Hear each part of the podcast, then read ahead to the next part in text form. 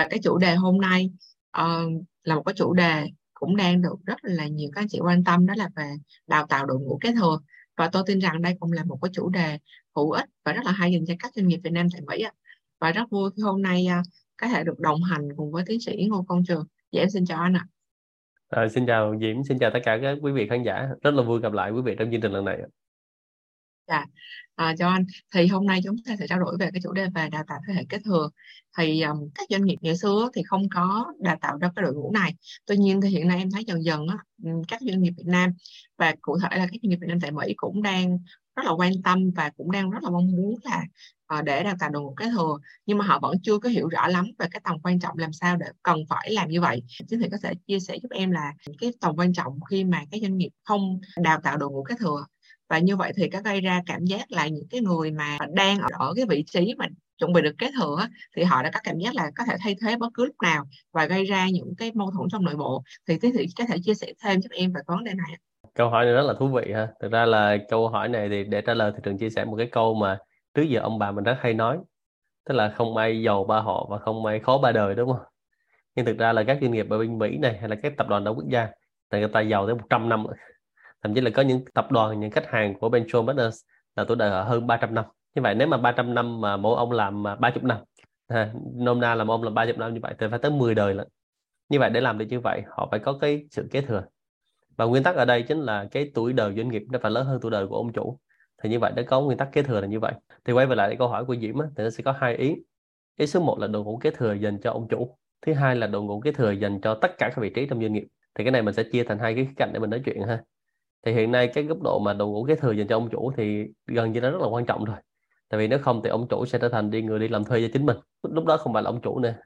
Thứ hai là khi mà mình tuổi già sức yếu rồi thì ai sẽ làm doanh nghiệp của mình?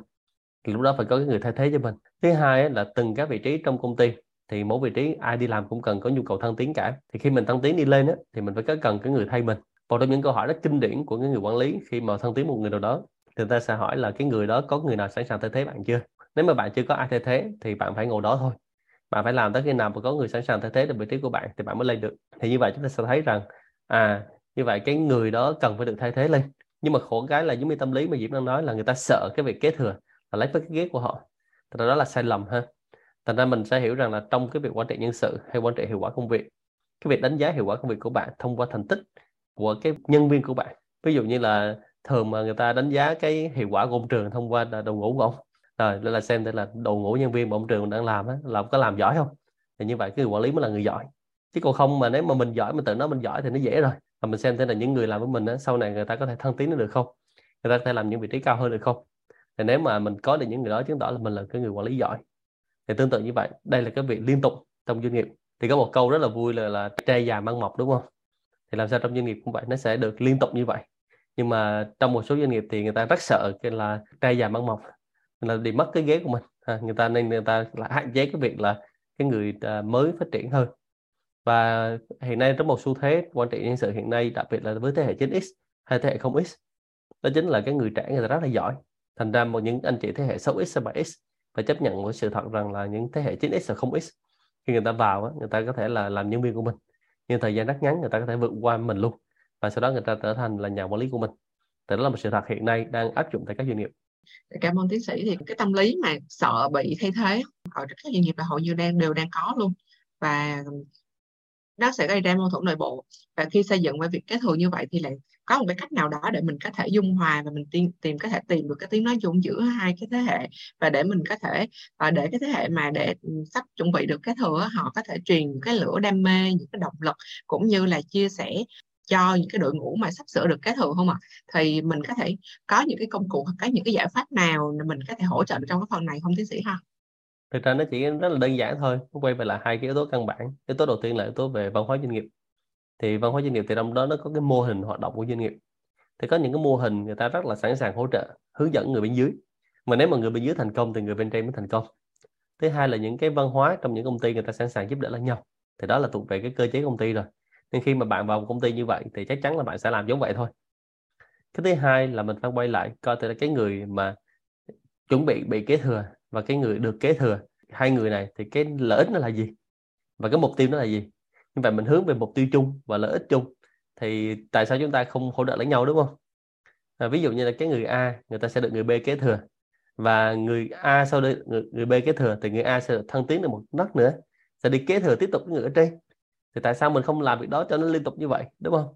Và câu hỏi tiếp theo là như vậy kế thừa luôn ông xê e ô, rồi ông xê e ô đi làm gì, đúng không? Thì câu chuyện tiếp theo là ông xê e ô sẽ đi mở các doanh nghiệp khác, và lúc đó doanh nghiệp đã lớn ra, mở rộng ra, thì lúc đó xê e ô sẽ làm nhiều việc khác nhau. Chứ xê e ô đâu có ba đầu sáu tay đâu mà làm được nhiều doanh nghiệp. Thì như vậy chúng ta sẽ hiểu về mục đích chung và các lợi ích chung. Như vậy thì chúng ta sẽ thấy là cái việc kế thừa này rất là hiển nhiên, và tất cả mọi người cùng phải hỗ trợ cho nó. Dạ hay quá. Các anh chị mình có thể hiểu thêm về cái phần uh, để xây dựng cái đội ngũ kế thừa này, để mình có thể xây dựng một cái đội ngũ cho mình rất là hiệu quả ha. Thì theo em biết thì tiến sĩ cũng đang làm những người để đào tạo huấn luyện cho những cái đội ngũ về NextGen. Vậy thì uh, tiến sĩ có thể uh, có một cái lời khuyên nào đó cho các doanh nghiệp để có thể lựa chọn được cái người kế nhiệm một cách hiệu quả không ạ? Thật ra lời khuyên thì nó nhiều lắm, tại vì uh, khi mà để kèm cặp với những người NextGen là những người lãnh đạo thế hệ kế tiếp ấy, nó không hề dễ dàng và nó cần rất nhiều thời gian. Thì cái này chỉ có một số lời khuyên cơ bản thôi. Thứ nhất là các anh lãnh đạo đời đầu được gọi là ép một, ép không, thế hệ cha, thế hệ chú, thì phải tin vào thế hệ trẻ.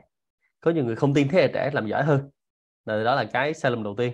Cái thứ hai là nhiều người bắt thế hệ trẻ vẫn phải học lại những gì như thế hệ đầu đang làm, phải ngồi nghe những câu chuyện là thời xưa là cha chú khổ lắm, ăn sắn như thế này, khó khăn ra sao, chiến đấu như thế này thế kia. Thì thực ra tụi trẻ nó không có hiểu đâu, và nó cũng không chấp nhận được những cái việc đó, và nghe xong cũng không hình dung được là xưa ăn sắn như thế nào, trong khi bây giờ là đang là dư sữa uống rồi còn không uống nữa. Thành ra đừng bắt lại những cái bạn trẻ học lại những câu chuyện mà thời xưa. Người ta có một thế hệ, nó có một cái khác. Và thứ ba, mình phải có một cái sự kế thừa liên tục trong cái công việc, tức là người trẻ ở đây được hiểu là khi kế thừa trong công việc, đặc biệt là những con của ông chủ. Tại rất nhiều doanh nghiệp Việt Nam đặc thù là con ông chủ, xong mình về cho họ kế thừa doanh nghiệp của mình, sau đó là destroy, tức là phá hủy luôn doanh nghiệp đó. Thì con ông chủ chưa chắc sẽ là ông chủ, được không? Thành ra mình sẽ thấy là cô ông chủ và một số người khác là một trong những yếu tố tiềm năng để thành cái người thay thế thôi. Và nếu mà con mình mà không phù hợp thì mình phải mạnh dạn thay thế một bằng một cái người khác, chứ không là người ta sẽ vào phá sản cái, cái gia sản đó, đó. Còn nếu mà cái người đó được đào tạo một cách nó bài bản, đi học một cách nó bài bản, làm từ vị trí từ dưới lên trên, thì không có cớ gì mà người ta không làm đó, nếu người đó có thêm đam mê nữa, thích công việc của ba mẹ mình làm, đúng không? Thích cái sự thừa kế mình đang làm, thì đó là lựa chọn những cái người kế thừa cho cái cái gia sản đó.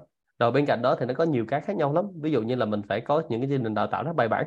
Thông thường khi mà Shaw Baker đi tư vấn á, thì mình sẽ có những học viện dành cho NextGen, học viện dành cho lãnh đạo. Để thông qua đó thì những người đó được đào tạo một cách rất bài bản để người ta học đi lên, chứ không phải là cứ truyền kinh nghiệm hoài. Kinh nghiệm đôi khi người ta không làm được. Một bối cảnh nó một khác. Cách đây ba mươi năm với cái kinh nghiệm đó có thể làm được, nhưng hiện nay với ba mươi năm hiện nay thì không làm được, đúng không? Cách đây ba mươi năm nó đâu có internet đâu, đâu nó đâu có blockchain, nó đâu có những cái công nghệ như hiện nay. Thế thì bây giờ mà học lại những cái cũ thì chết rồi. Cái đây ba mươi năm nó đâu có e-commerce, ví dụ như vậy. Thì đó là cái khó ha. Còn cái thứ hai là đối với là các vị trí trong công ty thì đơn giản đó, thì mỗi năm mình sẽ đánh giá thành tích, xem là những người đó là có phải tài năng hay không. Nếu không phải tài năng thì người ta sẽ là yếu tố tiềm năng, nó gọi là potential. Thì mình sẽ làm một chương trình nó gọi là Succession Planning, là xây dựng đội ngũ kế thừa. Thì mỗi vị trí như vậy thông thường người ta sẽ có một đến hai vị trí kế thừa, tùy vào những vị trí khác nhau. Có những vị trí thì có ba vị trí kế thừa, nhưng có một vị trí thì có một vị trí kế thừa chẳng hạn. Thì sau đó người ta sẽ làm một cái succession planning đó. Thì cái người trên phải đào tạo người dưới.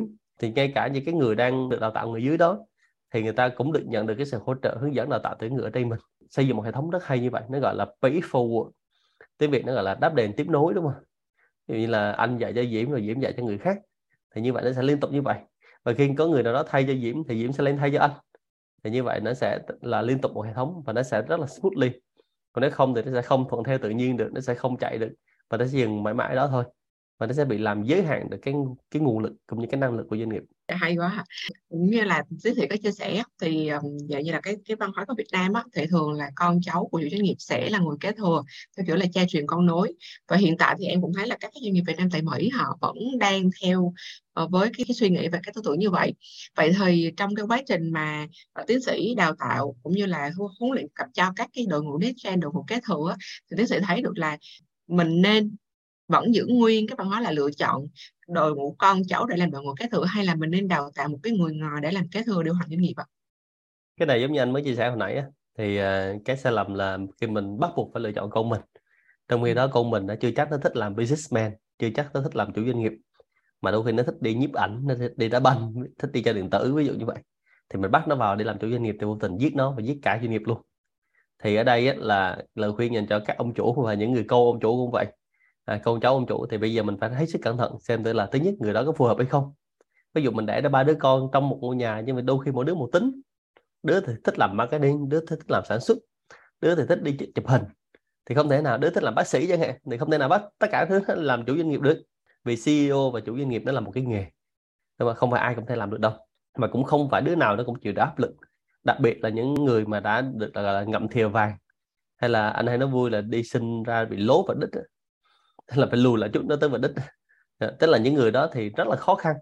Nhưng mà ngược lại, khi mà một một trong những cái mà Trường rất là vinh dự khi đồng hành với là những cái bạn NextGen đó, thì mình cũng có hiểu được là những cái nỗi khốn khổ của bạn đó, thì cũng chia sẻ với lại Diễm, lại các anh chị trong khán giả là những bạn đó cũng có những nỗi khổ riêng của mình.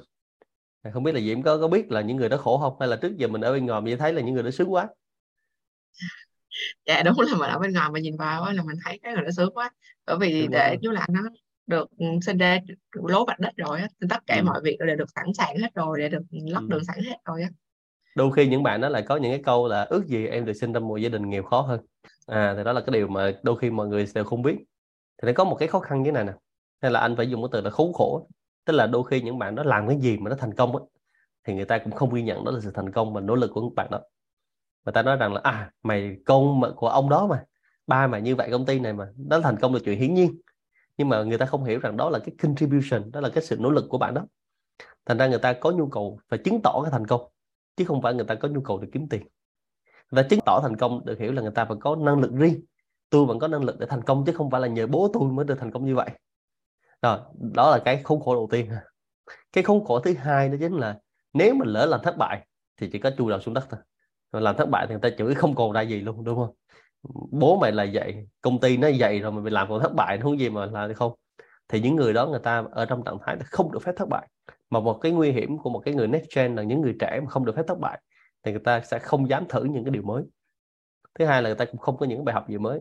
Đó là lý do vì sao người ta gọi là fail fast, learn fast, là thất bại nhanh, học hỏi nhanh, và học thông qua trải nghiệm. Và phải cho người ta té, người ta mới đau, người ta mới làm được chứ. Thành ra đó là những cái khó khăn, những cái khốn khổ của những bạn next gen mà cô cháu của ông chủ, chứ không phải là sướng lắm đâu. Thành ra có nhiều người á, trong tài sản của họ, mình đã từng làm việc với những người để có cả trăm triệu đô la, cả trăm triệu đô la trong người, thậm chí là muốn đi cưới vợ là ba cho năm mươi triệu đô đi cưới vợ. Nhưng mà người ta mỗi lần mà đi làm một cái vị đó, được cái doanh thu có hai triệu Việt Nam đồng, khoảng một trăm đô la thôi, thì cái ánh mắt người ta rất là vui, sáng rỡ luôn. Tại vì cái một trăm đô la đó là tiền người ta làm ra, còn cái năm mươi triệu đô hay một trăm triệu đô là ai tặng cho mình, người ta không áp phê. Thì chính những cái thành tựu đó, những cái achievement đó khiến cho họ cảm thấy tự hào hơn.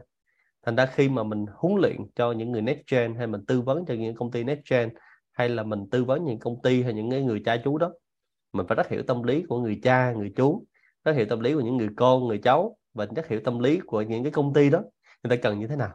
Và đôi khi mình đối diện với sự thật đó, thì người ta sẽ nhìn ra được cái câu chuyện lớn hơn.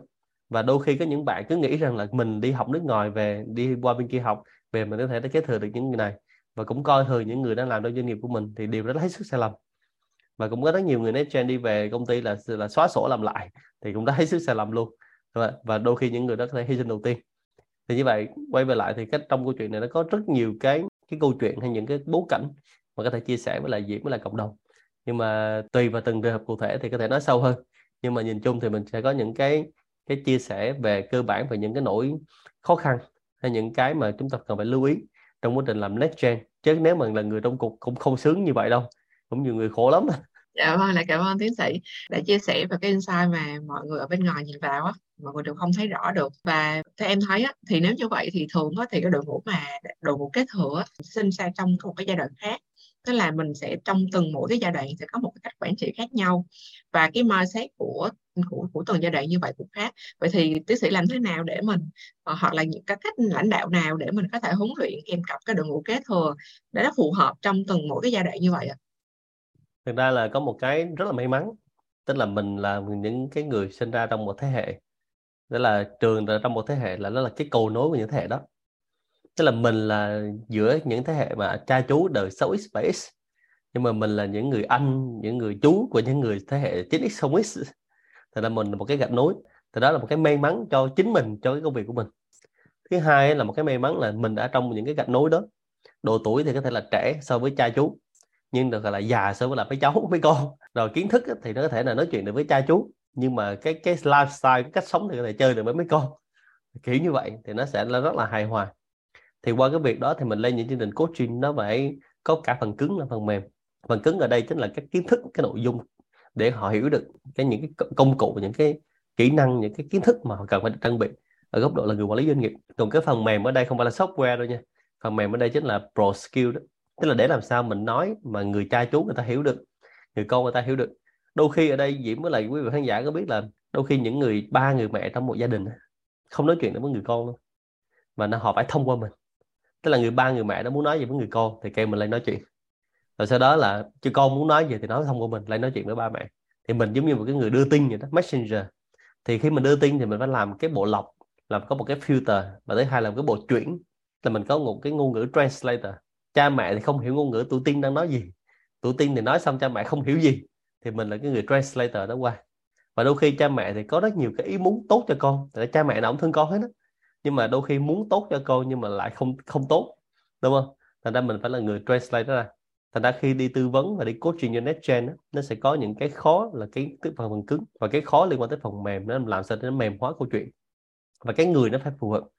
Thành ra là hiện nay trường thì cũng đang là khá là may mắn được rất nhiều cái gia đình cũng như rất nhiều cái gia tộc, cũng như những cái, cái gia đình mà rất là thành công trong kinh doanh, cũng như là những người triệu phú gửi gắm con cái của mình cho mình. Tại vì mình được cái may mắn là cái gạch nối ở giữa đó, thì có thể là do một cái may mắn do cái thế hệ, một cái may mắn do tuổi tác, cũng như là một cái may mắn do tính cách, hay là cái sự trang bị về kiến thức, cái sự va chạm để mình thể nói chuyện được với những người đó. Thì như Diễm hỏi thì mình có một cái khả năng là mình có thể nói chuyện với những cái anh chị năm x, sáu x, bảy x hết sức bình thường, nhưng mà mình cũng có thể nói chuyện với những bạn chín x, không x cũng hết sức bình thường luôn. Thì đó là cái mà làm sao mình thấy dung hòa được những hai đối tượng đó, mà mình kết nối giữa các cái thành phần như vậy. Thì mình đi từ dưới đất đi lên, đúng không? Đi làm tất cả những việc đó từ dưới đất đi lên, mình đều rất hiểu là cấu trúc của một doanh nghiệp như thế nào. Học hành cũng đi từ dưới đi lên, cũng đi đến những cái việc khó khăn.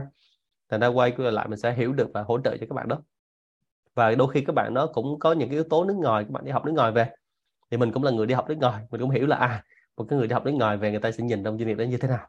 Thì mình nói nó trống bóc luôn, mình nói là y ngay tâm đen của những người đi học đó về. Thành ra mình sẽ có sự thấu cảm, sự đồng cảm, sự thấu hiểu, thì mình sẽ làm chương trình NextGen nó thành công. Chương trình này thì nghe thì dễ, nhưng thực ra không phải dễ. Không biết là anh nói nãy giờ thì Diễm nghe có dễ không, nhưng mà nghe thì dễ đó, nhưng mà làm thực sự không hề dễ chút nào, cũng rất là hại não đó. Và đôi khi những cái chương trình làm việc nó không phải nằm ở văn phòng công ty đâu, nó nằm trên xe, nó nằm trong quá trình di chuyển đi máy bay, nó nằm ở các phòng chờ sân bay, hoặc là nằm trong các cái nhà hàng, trên những sân golf, là lúc mình đang làm việc, để mình nói chuyện để những câu chuyện nó thấm hơn. À, thậm chí là trong những cái buổi buổi tiệc, À, những buổi tiệc rượu chẳng hạn, tiệc trà, thì mình nói chuyện những câu chuyện này trong gia đình nó sẽ nhẹ nhàng hơn. Thành ra đó là một cái việc mà riêng cá nhân Trường cảm giác rất là thích. Mình rất thích những cái việc này, tại vì mình đã giúp được cho doanh nghiệp có được một cái đội ngũ kế thừa, và mình giúp được những người trẻ người ta thành công, và những người lớn tuổi người ta yên tâm về cái việc là người ta có một cái đội ngũ kế thừa, người ta sẵn sàng ra đi, đúng không? Và mình là cái người gạch nối đó, và mình đang giống như là mình được trao một cái sứ mệnh cho những việc đó. Thì mình rất thích cái công việc này mình đang làm cho đội ngũ NextGen. Dạ vâng, dạ cảm ơn tiến sĩ ạ. À. Tiến sĩ cũng có chia sẻ là mình cũng phải sử dụng cái phần pro skill để mà nói chuyện á. Thì thật sự là uh, khi mà không phải riêng về cái để làm cái đội ngũ mà các bạn mà kế thừa ông chủ, mà trong cái doanh nghiệp kế thừa các cái vị trí trong doanh nghiệp cũng đang rất là khó khăn trong cái vấn đề về việc đào tạo này. Thì uh, tiến sĩ cũng có thể chia sẻ thêm là vậy thì với những cái đội ngũ mà đội ngũ kế thừa dành cho các các vị trí khác trong doanh nghiệp á, thì uh, ai sẽ là người đào tạo? Ví dụ như bây giờ uh, các cái người ở cái vị trí ở trên đào tạo xuống dưới, như vậy thì nó có hiệu quả không, hay là cũng cần một cái đơn vị thứ ba vào và sẽ đào tạo cho cái đội ngũ kế thừa này ạ? À? Từ đó cái từ đào tạo mình phải hiểu rộng hơn. Cái người ở trên đào tạo người ở dưới thì người ta sẽ dùng những từ là coaching, hoặc là on the job training, hoặc là mentoring. Có những kiến thức mà người ở trên người ta không thể nào dạy cho người ở dưới được, thì phải cần đơn vị thứ ba, phải cần những cái đơn vị đào tạo, đơn vị tư vấn chuyên nghiệp để tư vào người ta đào tạo chương trình đó. Thứ hai là nếu mà cái người ở trên người ta thiết kế được một chương trình giải pháp toàn diện thì hay quá, nhưng đôi khi người ta không thiết kế được chương trình toàn diện, mà người ta phải có một đơn vị thứ ba và thiết kế một chương trình toàn diện đó. Thì như vậy chúng ta sẽ kết hợp giữa đơn vị tư vấn, như đơn vị đào tạo chuyên nghiệp cùng với lại cái những anh chị quản lý trong doanh nghiệp để mình tạo ra chương trình NextGen hiệu quả. Dạ vâng, dạ cảm ơn tiến sĩ. Hiện tại thì ở Shaw Baker cũng đang có những cái hỗ trợ các doanh nghiệp đang thiết kế những cái học viện hoặc là những cái chương trình đào tạo toàn diện dành cho các đội ngũ nhân sự trong doanh nghiệp. Thì các anh chị nếu mình có quan tâm mình có thể liên hệ đến Shaw Baker để được hỗ trợ ha. Và có một cái vấn đề nữa, cái đội ngũ và đội ngũ kế thừa cũng đang rất là quan tâm, thì bây giờ họ đang có những cái cố gắng cũng như là có những cái không biết mình với doanh nghiệp. Vậy thì họ cũng đang quan tâm là vậy thì ngoài những cái phúc lợi, những cái Ở hệ thống phúc lợi hiện tại của doanh nghiệp thì đội ngũ kế thừa này họ cũng cần biết là có những phúc lợi khác được hay không. Thì ví dụ như trong cái quá trình mà đi tư vấn cho doanh nghiệp á, thì tiến sĩ có thể cho một cái lời khuyên hoặc là có những cái điểm cần lưu ý để doanh nghiệp họ khi mà họ xây dựng cái hệ thống phúc lợi này để họ nắm được thông tin không ạ? Thực ra là hệ thống phúc lợi thì cũng không có gì đặc biệt đâu, nó vẫn là hệ thống compensation and benefit như bình thường, hệ thống xê pê bình thường trong một doanh nghiệp thôi. Nhưng mà cái lợi lớn nhất của đội ngũ kế thừa này đó chính là họ nằm trong một cái pool, tức là một cái hũ nhân tài, một cái diện đặc biệt để được chăm sóc. Thứ hai là họ được những chương trình đào tạo huấn luyện hay những chương trình ưu tiên ưu đãi của công ty một cách rất đặc biệt. Thì đó chính là ưu đãi rồi, đúng không? Ví dụ như bây giờ nếu mà họ không nằm trong cái pool Succession Planning thì họ sẽ không thể nào là nằm trong cái diện là ưu tiên để tăng tiến trong năm tới được. Thì họ phải nằm trong cái pool đó. Thì thông thường trong một số các tập đoàn thì người ta sẽ có ba cái pool này. Đầu tiên là cái local pool, tức là anh chỉ được thăng tiến vào vòng ở trong Việt Nam thôi, ví dụ như vậy. Hay là cái thứ hai là cái regional pool, tức là anh được thăng tiến vòng vòng trong Đông Nam Á. Và thứ ba nó là global talent pool, là mình sẽ tự thăng tiến vòng vòng ở trên toàn cầu. Thì như hồi xưa trường đi làm vậy, trường rất là may mắn là trong những cái tập đoàn mình làm thì mình nằm trong cái diện là global talent pool, tức là mình đang ở Việt Nam thôi nhưng mình có thể làm ở toàn cầu, bất cứ nơi nào mà cần vị trí đó của mình. Thì khi mà họ cần một vị trí đó, họ sẽ ưu tiên những người trong talent pool trước, họ phải pick up những người đó ra, đúng không? Đó là cái ưu thế, ưu đãi và cái quyền lợi của mình. Thứ hai, mình nằm trong đó thì mình được cái diện là để đi học, đúng không? Được công ty cho đi học, cho đi đào tạo, được ưu tiên tiếp xúc với những công việc khó hơn. Và đặc biệt là có những dự án nào thách thức người ta đều đưa cho mình làm. Đó là lý do vì sao mà các anh chị biết là trường là đi làm rất nhiều việc và đi qua rất nhiều cái công việc khác nhau để có được cái kiến thức năng lực như ngày hôm nay. Một phần là mình nằm trong cái talent pool đó, mình để đi học rất nhiều các anh chị. Từ những cái tập đoàn mà đi làm thì được học rất nhiều. Thứ hai là người ta giao cho mình rất nhiều cái dự án và những công việc thách thức, thì đó chính là cái việc mà để giúp mình thành công sau này. Và cho dù mình có thăng tiến hay là có talent pool hay không, thì sau đó cái tích lũy về năng lực của mình, đó chính là cái benefit mà mình nhận được. Thì đó là một số cái chia sẻ thêm dành cho cái ích lợi mà những người nằm trong cái đội ngũ kế thừa người ta nhận được vì đó. Dạ, cảm ơn tiến sĩ đã có những cái chia sẻ về với việc mà đào tạo cũng như là để làm sao để cái đội ngũ kế thừa được hiệu quả trong doanh nghiệp, cái cách để tuyển dụng, làm sao để um, tuyển được những cái đội ngũ kế thừa này. À, thì hy vọng là những cái chia sẻ của tiến sĩ trong, trong buổi hôm nay thì cũng là những cái thông tin hữu ích cũng như là có thể giúp ích được cho các doanh nghiệp Việt Nam tại Mỹ. À, mình hiểu thêm mà. Cảm ơn tiến sĩ rất là nhiều đã dành thời gian cho chương trình ngày hôm nay. À. Rồi, cảm ơn Diệp rất nhiều ha. Cảm ơn quý vị đã tham gia chương trình và chúc quý vị xây dựng được chương trình đội ngũ kế thừa thành công trong doanh nghiệp của mình. Cảm ơn và xin hẹn gặp lại. Dạ, à, xin chào Diệp nha. Cảm ơn tiến sĩ. Dạ, cảm ơn các anh chị và cảm chào các anh chị ạ. À.